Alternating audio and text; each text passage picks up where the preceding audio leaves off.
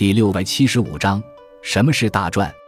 大篆是古代汉字字体的一种，因其注录于字书、史咒，故也称咒文。《汉书·艺文志》记载，史咒十五篇，周氏王太史咒作大篆。《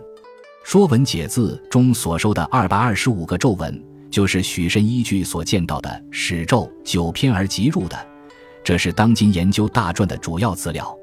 大篆是继承金文发展而来的，形成于西周后期，其特点为线条均匀柔和、简练生动，并且字形结构趋于规范，奠定了汉字方块构型的基础。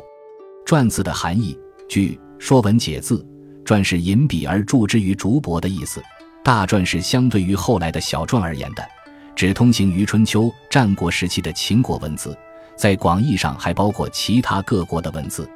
唐代初年，在天兴县陈仓（今陕西宝明）南支绸原出土的近约三尺的石墩上所刻的石鼓文，被认为是大篆的真迹。